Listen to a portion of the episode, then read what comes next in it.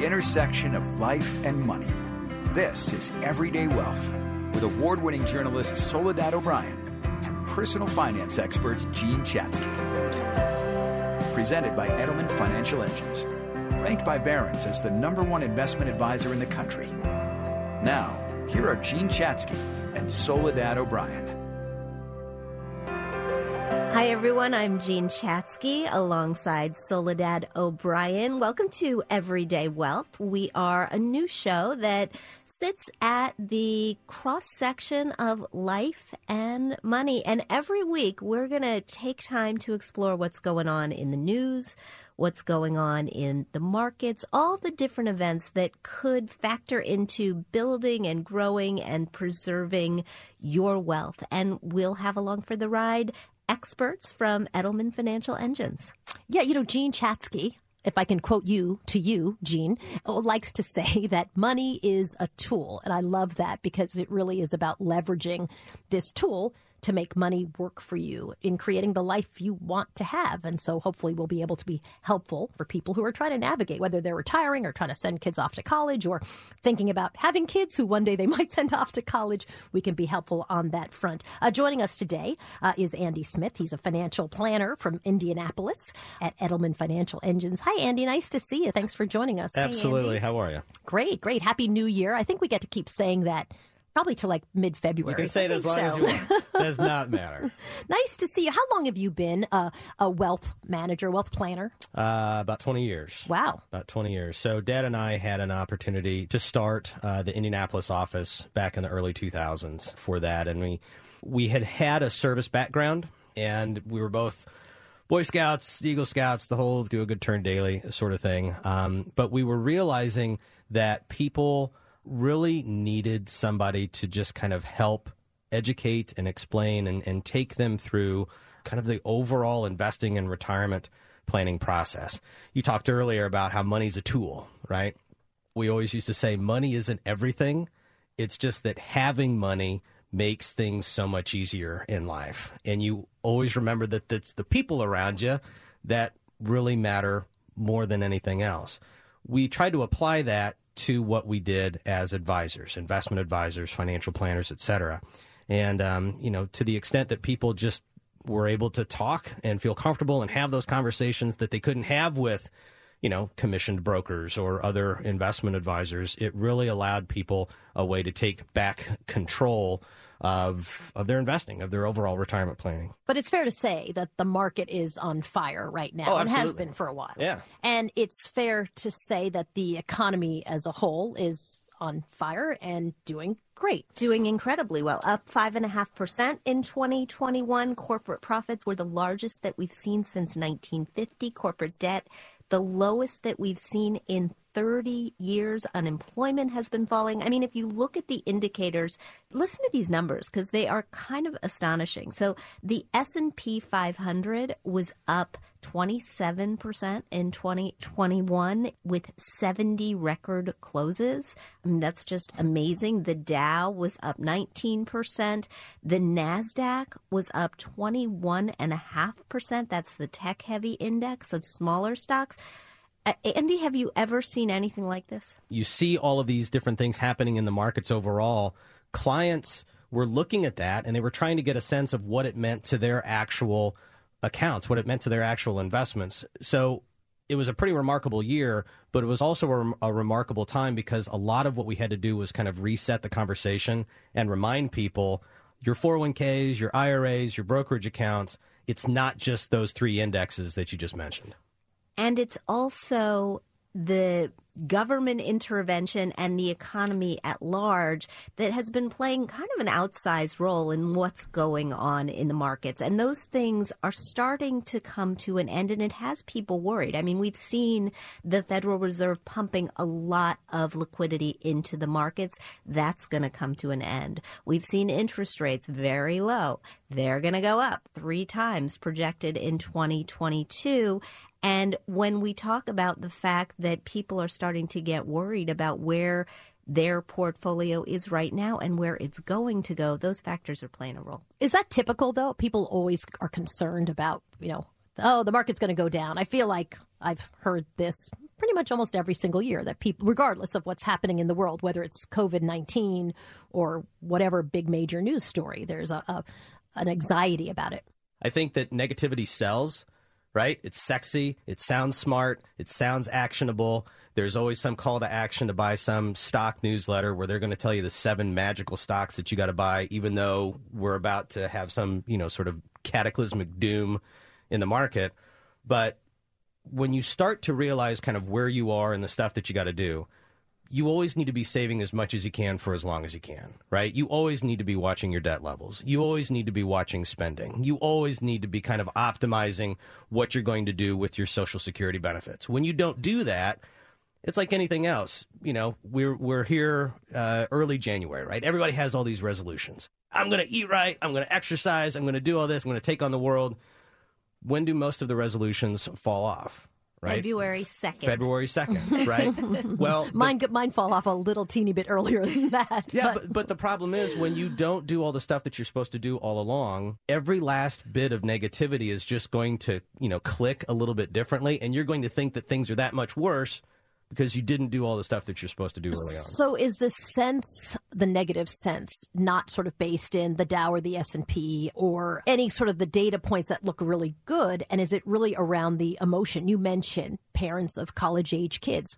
When you look at the volatility kind of both in the country and the volatility just in the job market, in the workplace, it's pretty chaotic as they sort of think about where they're going to apply. If you have a kid who's in elementary school, you really don't have an idea if that kid's going back to school, mass, what's going to happen with this new variant, even though it seems, thankfully, to be much less um, dangerous in a lot of ways than the previous uh, COVID 19 strain. So, you know, I, I think a lot of that emotion to me feels like yeah, we're not talking about the S&P. We're not talking about the Dow. Right. We're talking about all that other emotional roller coaster stuff that's happening that defines how you feel about your portfolio and how you feel about your future. Oh. Although the volatility in the markets has also been off the chart. The volatility, if we're looking at the VIX, right? If we're looking at the measure of volatility, it was much higher coming through the pandemic than it was in the Great Recession. And I think that that shakes people as well. Yeah, so I think two things. Um, you know, one, regarding emotion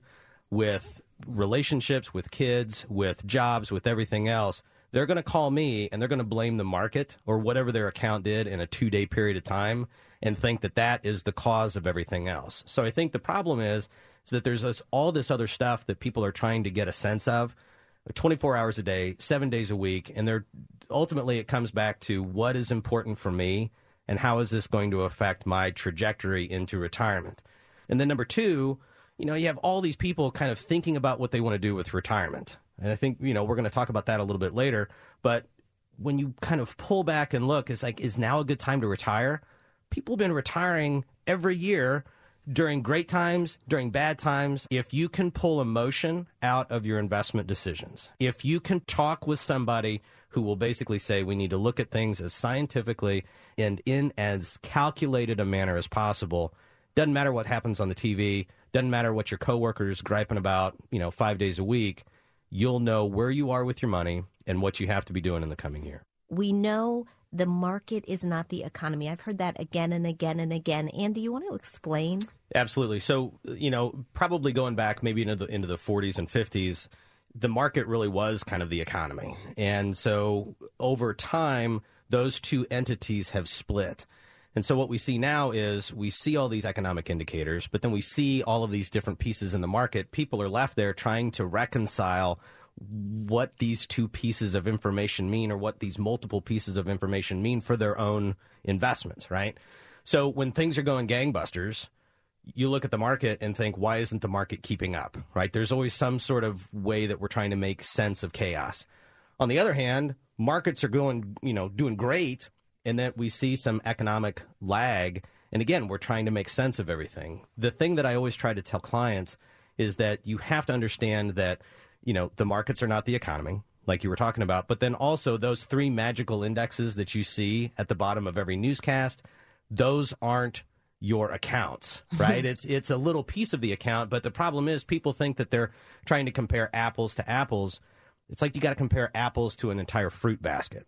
And so once people start to realize that markets are not the economy and then also everything that I see just investment wise on the news is not my own money, then you can start to kind of relax and say, all right, what do I need to be doing here? No matter what the year is 2020, 2021 last year, even in years past, people just have to understand that what they're seeing isn't necessarily what they have in their own money. So when clients come to see you, are they freaked out, stressed out, thrilled? So I've got clients all over the country, on the coasts, in the heartland. I have younger clients, older clients. I have parents of kids who are trying to get jobs. I have people who are in retirement glide path or just retired or they've been retired for 10 or 15 years and they're not fazed by anything. I think a lot of it is just wherever you are, that is your frame of reference and that's how you're kind of viewing everything there. And so once we have those conversations and they know that they can be a little bit more agnostic about everything else that's out there, then they start to feel a little bit better knowing that I don't have to feel what you feel, Jean. I don't have to feel what you feel, Soledad. I'm just looking at my own stuff and trying to make sense of everything. It's such an important point about retirees because when we look at how retirees are feeling, no matter what the economy is doing and no matter what the markets are doing, their fortunes tend not to change, right? They've got Social Security, maybe they've got a pension, or they are into some sort of methodology program of re- withdrawing money from their retirement accounts, they're not super worried about it. But it's the other people, it's the people who are 10 years out from retirement who Right. are worried. We'll be right back with more on perception versus reality when it comes to the economy. Stay with us. More on how our financial decisions shape our everyday lives when we come back. Welcome back to Everyday Wealth with Soledad O'Brien, Jean Chatsky, and guest host, Edelman Financial Engine's wealth planner, Andy Smith. And we are back on Everyday Wealth. Jean Chatsky here with Soledad O'Brien, Andy Smith also with us from Edelman Financial Engines. So we've been talking about the disconnect, the fact that people look at the market and the economy and how they're doing and how people feel about it, which is lousy, despite the fact that there is an awful lot of good news out there. Do you see that when you have people come into your office? Do you see this this disconnect from reality? Uh, I think a lot of it is um, it's a matter of where you sit is where you stand, sort of thing. If you are about to go into retirement, you might be thinking one thing. If you've been retired for a number of years, it's one thing. Depending upon where you live, if you have a job, if you're looking for a job, if you've got all these different situations, I think ultimately people know that there's a lot of stuff that they have to kind of keep track of. What their concern is, is what do I listen to? What do I put on mute?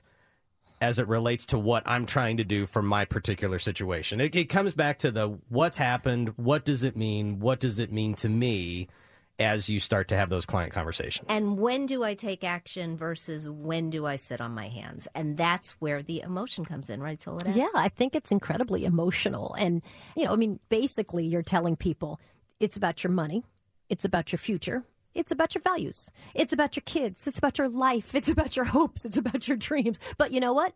Don't get too emotional about it. I think that's I think that's a tough thing to tell people. Yeah, and it, it's a tough conversation to have, especially when maybe the person that they've worked with before only talked about investing. And I think the problem is is that if you've worked with somebody before that only talked about investments, that's your frame of reference. So there's nobody else that you've ever been able to have this conversation with, and so you think that retirement planning is allocating your account. It's picking one magical investment over the other, and it's not. So when you deal with these emotional issues and all you've ever known is kind of this calculated approach and you've never had a chance to kind of look at the entire range of everything that you're supposed to be thinking, it becomes even more daunting until you realize that you just have to kind of work through this stuff to figure out this is where you are, this is where you want to be. What do I need to do? What do I need to think about to get from point A to point B? And what are the blockers that could potentially derail you? And some of those are economic, right? A lot of people right now are very worried about inflation. They've looked at the numbers, they've seen that we're hitting highs that we have not seen in years. they're feeling it because they go out and they buy gas and it costs a lot more to fill up their car. They go into the grocery store to buy milk and that's more expensive. You know, you raise a good point, right? Which is can you inflation proof somebody's portfolio or is it just inflation is inflation and you're going to have to deal with it maybe spend less you know day in and day out one of the things that i do when i talk to people is i kind of show them this is where you are right now right? If you didn't change anything about your investments, if you didn't change anything about your social security strategy or income, part time income, pension, your cash flow, and nothing. This is where you are. This is what could happen over a longer period of time. And so then what we do is we kind of go back in and change different pieces of the scenarios. So when you look at kind of the cash flow plans that we build, you'll see all of these different columns only one or two kind of variables change plan to plan to plan or scenario to scenario to scenario. So you ask about how to inflation proof or help inflation proof your money. We show what has to happen if you want to spend more or be able to have more money later in life. We talk about what happens with market returns in an average market, in a poor market, in an above average market. Because people have to realize these last couple of years, these returns that we saw in 2021, these returns that we saw in 2020, what happens if they don't continue? You have to be able to understand what that means for your specific plan. So when you talk about all these things that are pouring into the plan, Social Security, pensions, part time income, when you talk about all the money that's going out, basically your cash flow, what do you have to do with the investments so that you can have the lifestyle and the retirement that you want? rather than the one that you're stuck with because you're not having these conversations right and now. And people have a lot more control over these levers than they think they do, right? I mean, I can't control the markets, I can't control inflation, I can't control interest rates, but I can control to some degree, based on my income, the amount of money that I save versus spend throughout my lifetime. I can control when I choose to take Social Security, which is such an important part of a strategy for retirement that I'm going to just sit here and pound the table until we do a whole show yeah, on when should, to take Social sure. Security because it's it's unbelievably confusing. Whether or not to convert some of your retirement income into a pension you know, those are all things that are within your control. And yes, we're going to need some help with this. No doubt we're going to need some help with this. We're going to need to sit down with people who know how to maneuver these levers. How many of the retirees that you deal with um, think that they're going to retire from their job and then take on a, a side gig, a consulting gig, sort of a, a soft landing retirement? How many actually do what they say they're going to do, and, and how many don't? Would I, you guess? Yeah, so I think that more people think that they're not not going to do anything and then realize that they're bored out of their skulls and they want to do something or the job called back and they're able to consult or contract or do any number of different things. There are some people who treat retirement not necessarily as an ending, but a launching or a repositioning more than anything else. But you talk about those those things that you can control. The conversations that we have, retirees, you know, saying I want to work, I don't want to work, or what to do with Social Security or spending or everything else. It comes down to this: control the things that you can control. Educate yourself about the things that you can't. The problem is is that people think that they have to educate themselves about everything and that everything is actionable. There's so much about investing, there's so much about retirement planning for your own life that you have zero control over. So what you do at that point is just educate yourself, work with somebody who's not trying to push you into high commissioned products or, you know, sell you something that's not good for you, but it's better for them because of the commission that they're earning. You have to be able to talk with somebody who can say, this is what you can control this is what you need to know, and this is what it means to your money. And you've got a webinar coming up about inflation specifically for people who want to dig in. Can you talk a little bit about that? Uh, we do. Um, so there's there's a lot of different things that people are trying to get a sense of. Um, you talked about inflation. That's really on a lot of people's minds right now. But when you look at inflation, when you look at these rising prices, you have to remember that rising prices don't have to lower the quality of your retirement. So if you are worried, if you have questions, you know, join us for our first free webinar of 2022. It's coming up on January 25th. It's a Tuesday, either at 3 or 8. uh, you can head over to planefe.com. It's appropriately titled uh, 10 Ways to Help Protect Your Wealth from Inflation. So, we're going to talk about and you're going to get answers to questions like, you know, how much could inflation impact my spending in retirement?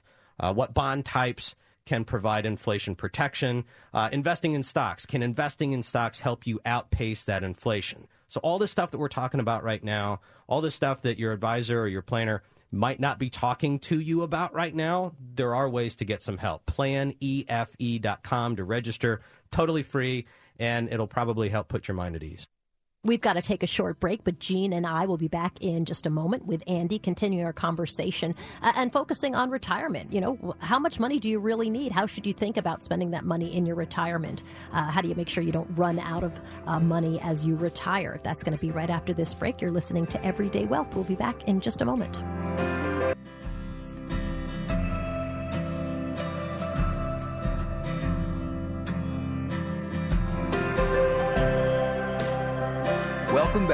Everyday Wealth with Soledad O'Brien, Jean Chatsky, and guest host, Edelman Financial Engine's wealth planner, Andy Smith. Welcome back to Everyday Wealth. Jean Chatsky here with Soledad O'Brien, Andy Smith from Edelman Financial Engines, also in the conversation. So let's talk a little bit about the jobs numbers. We got yet another round of jobs numbers tying into the great resignation. Four and a half million people, the most ever, left their jobs in November, right? More than more than September, which was a record, more than October. Another record. Exactly. And you know, it's interesting. It's it's two different groups of people. It is some fast food and hospitality workers who are really switching jobs because they see that if they go across the street, they can make another dollar or two or three an hour, maybe get a sign on bonus. There, there are a lot of incentives out there, but there are also retirees who are just done. People who are looking at their lives and thinking, I've just had enough. I'm going to take back my time. I'm done trading it for money. I'm in a position where I can sustain this. But I wonder, can they really? I wonder, can they really, in particular, because you and I, Soledad, we've been talking a lot about this report that came out from Morningstar a little while ago, looking at what we in the financial industry call the 4% rule. And that's basically this long standing maxim that if you withdraw no more than 4% of your retirement funds a year, you should be able to sustain yourself for 30 years. They threw a bucket of cold water on that and said, actually, the number is a lot lower than you might think. So, Andy, let me ask you a question off of that report. First of all, when your clients come in to talk to you, how many of them are retiring retiring, retiring, leaving their job, but not going to find another side gig passion that's going to bring them income? Uh, I think it. I think it depends. I think um, s- some people go into it thinking, "I don't want to work. I don't want to do anything else," and it's not like they want to sit in front of the TV and then just kind of die. But they have all of these kind of delusions of, of grandeur, not in a bad way, because they've worked their entire lives. Of course, there's all this stuff that they want to do. And then they realize, you know, three, four months go by and that contracting gig or that consulting gig looks pretty good. And so they go back. Hmm. There's some people who at the very beginning know that they're, it's not retirement, it's just a change from where you are right now. So you used that phrase, the great resignation, earlier, right? I hate that phrase. Why? And you didn't come up with it, I know, because there's like this connotation that people are just giving up, right? And it's just based on the definitional use of the word. I think it's more of like a, a great send off or a great launching or a great change. People are using something that's happening in the world around them to take action, knowing that they're going to be doing something else down the road. And so these conversations that we're talking about, it's more a matter of where are you? Where do you want to be? What do we have to do from a retirement income strategy to make sure that everything continues to work? I think the pandemic has really changed how people are thinking about the lives they want to lead. I just know so many people who are like, I do not want to spend 90 minutes a day commuting each direction yeah. when my kids are five, six, seven, nine, 15 years old. Like you have a limited amount of time. And the pandemic, for all the terrible things it brought, obviously. Also, I think opened up a possibility of what life could look like. So, talk to me about this 4% now, less than 4% rule. Where did it come from? And do you agree with it? Do you think it's a good rule, bad rule? It's too high, too low? So, I always had a problem with the 4% rule. And I think that it goes back to kind of how people think about rules of thumb. Rules of thumb are great for people who are trying to do it on their own and they're looking for some sort of nuggets of information to base their entire worldview around, right? So I've saved my entire life. I don't need help with my 401k. I'll just invest in the S&P 500 and blow everything out of the water. As they start to get ready to retire, it went from wanting to blow their, you know, 401k out of the water to I don't want to blow myself up. I don't want to leave my family, you know, in poverty because I'm doing something wrong with my retirement planning. So this 4% rule it was kind of created when things were different, right? Markets were different, bonds were different, inflation was different, prices were different, people's ages and longevity were different. But it was this really easy way for people to say, all right, here's this bucket of money. I divide it by 4%. This is what I can live on. And then at some point, required minimum distributions come in, you know, and so that's another piece of, of retirement income. Social Security or pensions are another piece of retirement income. So what Morningstar did was they basically said, it ain't 4% anymore. Now it's closer to 3.3%.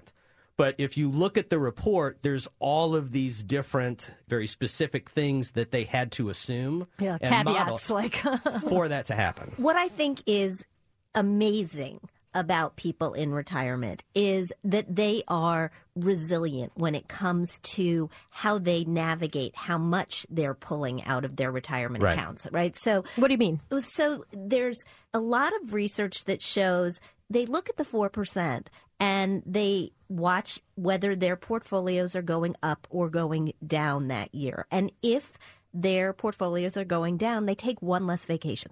They just take a little less money. They they are able to kind of roll with the punches and spend a little less. And look, I agree with you, Andy. I think it's great if everybody sits down with an advisor and has an actual plan.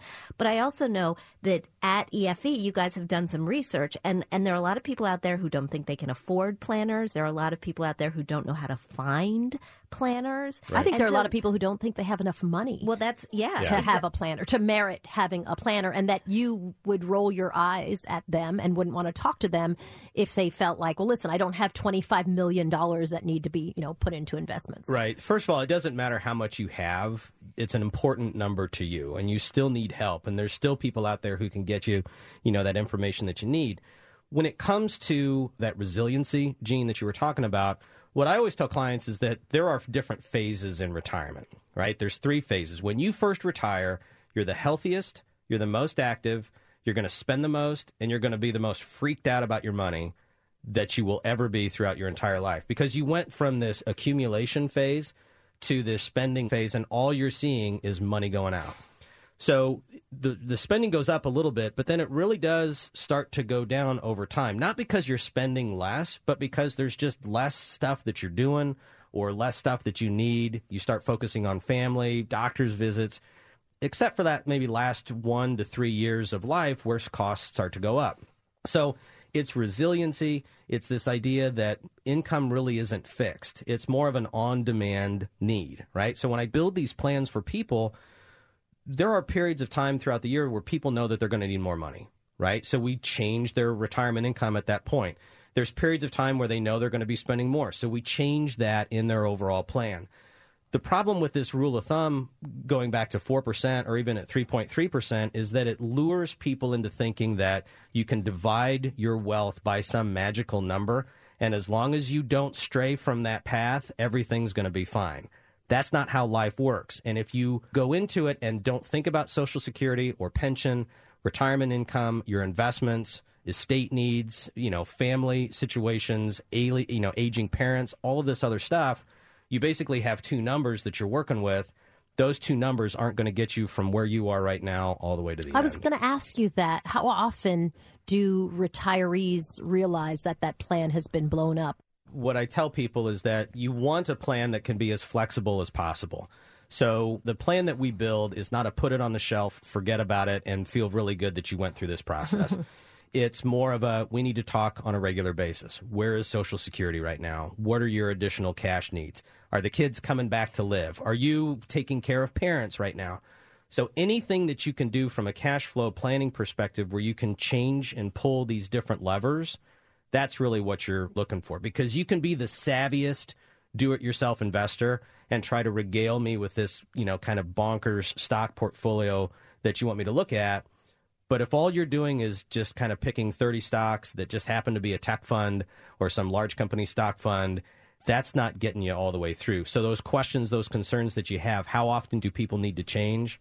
it's a lot more common than people think. To the extent that you can talk with a fiduciary, a, financial planner who's going to put your best interest first, we can get to know you. Um, you know, it's how we approach all of our client relationships in in my practice. It's the same for all of my partners, all of my colleagues. You know, throughout Edelman Financial Engines, just give us a call 833 plan EFE. Um, or visit us at planefe.com. And all this stuff that we're talking about right now you'll see how it would work out for you. And we're going to dig into that estate plan and why amazing. We're back, everybody. You're listening to Everyday Wealth. I'm Soledad O'Brien, along with Jean Chatzky, Andy Smith from Edelman Financial Engines, joining us as well. Nice to Good see morning. you all. Good morning. Uh, so we're we're one week into the new year. Mm-hmm. Um, my resolutions, uh, just to brag for a moment, are going not horrifically. Listen, first of all, nothing's open on New Year's Day, so you can't really get on track. You ha- I don't really start till the third anyway, so it's it's not so bad. One thing that um, has always been a resolution for me, and I think for a lot of people, is this idea of getting your financial house in order. I've been surprised by the number of people that I, I know who don't have a will, and they're not 25 year olds. You know, they're parents, they're middle aged, sometimes they're 70 years old. I'm dumbfounded. Is that unusual? According to Gallup, I mean, these statistics continue to surprise me, even though they have held steady for as long as I've been reporting on them. Only 46% of people have wills. My ex husband and I, we signed our first will before we got on a plane without our young child for the very first time. I remember this vividly sitting in the house of a friend who happened to be a lawyer. We did a did a will. We had to run across the street to grab the neighbor to get them to come in to be an additional witness. you know, it's not that hard and yet people don't do it. It has to do with a couple of things. First of all, it's confusing. Conceptually, it's this is what will happen when I'm dead, right? so, I mean, you think about that, then it's okay. But then you start to think about all the other things that need to be a part of an overall, or that should be a part of an overall estate planning package, right? Durable powers of attorney. What does that mean? Well, it means that if you can't make decisions, then this is who you're also allowing to make decisions. You need a healthcare power of attorney, or you should think about having a healthcare power of attorney. What does that mean? A living will, advance directive, healthcare proxy, not to mention the actual will itself or beneficiaries on accounts. So the question is, why don't more people do this? First of all, it's a pretty daunting exercise in some people's minds, but it also forces us to absolutely positively confront our mortality. It's the one thing where you finally are looking in the mirror and saying, I'm going to die. My spouse may outlive me. My children may outlive me. And this is what we have to work with. So when I talk with clients and ask them, Do you have a will? When's the last time that you reviewed it? More and more people are saying yes to having a will because they've been clients long enough and I've beat up on them long enough where they know that they need to be doing something. But it's really hard when you're talking with people for the first time or you talk with friends and, you know, do you have this? People would rather talk about anything else. To say, Soledad, at some point you're going to die. Can I just Jean, jump in here you're going to die. and push back on that because it is not so complicated. We know It that is- it's not complicated. No, you can do this, and look, I would love everybody to have the money to go see a lawyer, Yeah. an estate planning attorney, to do this. But in fact, there is very good will software out there. So if you have been thinking that the thing standing between you and a will, as well as these other documents, which by the way are not so complicated either, medical directives, that's just naming somebody right. to take care of your health care, make your decisions if you're unable to make them yourself. A living will, it's do you want life support? That is all it is. But, and I would just like to reframe this and ask you a question because we're reporting a story at hermoney.com on the most romantic gestures, the most romantic financial gestures that you can do for your family or for your partner. I think teeing up the idea of a state plan belongs on that list. Yeah, because it's really security, right? It's really saying, I can take care of you. Some something horrible has happened. This person you love has died, but there's not a second tragedy of, oh my God, we don't know where any of the documents are, or right. oh my God, we actually don't have any financial wherewithal to put these kids through college, or okay, which sibling is going to watch your kids? What are you actually thinking about? Do you want life support taken off of this person you love? I think that part is emotionally difficult. Uh, I would I would agree with that. So you know, I think it depends on your particular situation. For some people, you know, the simple will, the simple estate plan is absolutely doable, right? You kind of tick different items off your list. Everybody's situation is different. So if you're if you're dealing with multiple marriages, if you're dealing with aging family members, if you're dealing with kids, if you're dealing with any number of other items that make that particular estate planning process a little bit more complicated, your situation is going to be different. It really is going to depend on what's in front of you, what you're trying to accomplish. The idea is is that you just start and talk with somebody. You start to have those conversations to figure out what your particular situation is. We see a lot of great stuff with clients. People get to retire. People talk to me about the birth of their first kid or their first grandkid. A lot of that also comes with tragedy, right? The person calling my husband died unexpectedly this afternoon. Everything is kind of in disarray. What do we talk about? The woman whose husband retired was retired for a month, had a massive coronary, died. They didn't even have a chance to deal with his 401k rollover yet. So you're stepping people through all of these conversations after the fact of the actual event, right? So when I talk with clients, I tell them you got to have the conversations with your family now have the conversations, have the arguments, knock it out, get mad at each other, walk away, don't talk to each other for three days, but then come back and know that you can still have that conversation. One client joked and said, Yeah, we invited the kids over, cooked them, you know, a nice filet dinner, everything. And, you know, at the end, um, you know, Chris said, All right, you guys ready to talk? And they didn't, they had no clue. But he said, We're going to talk about this because it's important to talk about right now because you have to have time to digest the information, ask the questions, answer the questions, and then actually put this into the estate plan. So if you have nothing in place, that's the thing that's daunting. I think people blame it on I don't understand law. I don't hmm. understand a power of attorney. I don't understand a living will. They just know that A, they have to confront their mortality, and B, they got to talk with family about and it. And C, right, they have to say, well, Auntie Sue is not so great with money. Maybe we don't want to have her be the financial arm of this agreement, but boy, the kids love her. And God forbid we die, we really think she'd have a great home for our kid. This is the sibling who'd be fantastic with finances and could help usher these kids through school, through college, through life. And you can divide and conquer like that. And you can also, if you can't bring yourself to have these conversations, you can do the documents and not have the conversations. Right. And and I'm not saying that that is a good thing to do, but it is an alternative and it's an alternative that's better than not doing it at all. And I would add one thing to that. Um, a lot of times you're uncomfortable having those conversations or thinking those things. There was one meeting we had nine people in the room, right? We're bringing chairs in from everywhere but it was the first time that the parents felt comfortable actually having that conversation. So rely on your advisor, rely on your planner to act as that go between to have that conversation, put the plan in place, or at least start to have that conversation. I think it brings a tremendous amount of relief. It's sort of like um, clearing out your email box or going through all your mail and being like, whew. I did it. Now we can move forward. And it's a good, you know, again, it's a good way to start a new year. So I would, I felt great after we did ours. We probably need updating. What do you think? Every couple of years you need to revisit it? I say every three to five years. Um, you can look at it all the time, but there's usually not a lot of stuff changing. You go longer than five years, we had that problem. So if everybody goes down in the plane, there were organizations that we wanted to receive the money. I looked at it, our own plan, uh, a little bit longer than I realized, and I realized that there's a couple of places that I don't want to get one cent of my money anymore. You so, go. you know, five years or so, it's a good kind of line in the sand, and then that's when you kind Very, of pull back smart. from there. I need to update my my estate plan. Just listening to all of your advice, Andy. Thank you so much for that. 'cause You're it's- welcome. It's been a few years. I got to get that going on.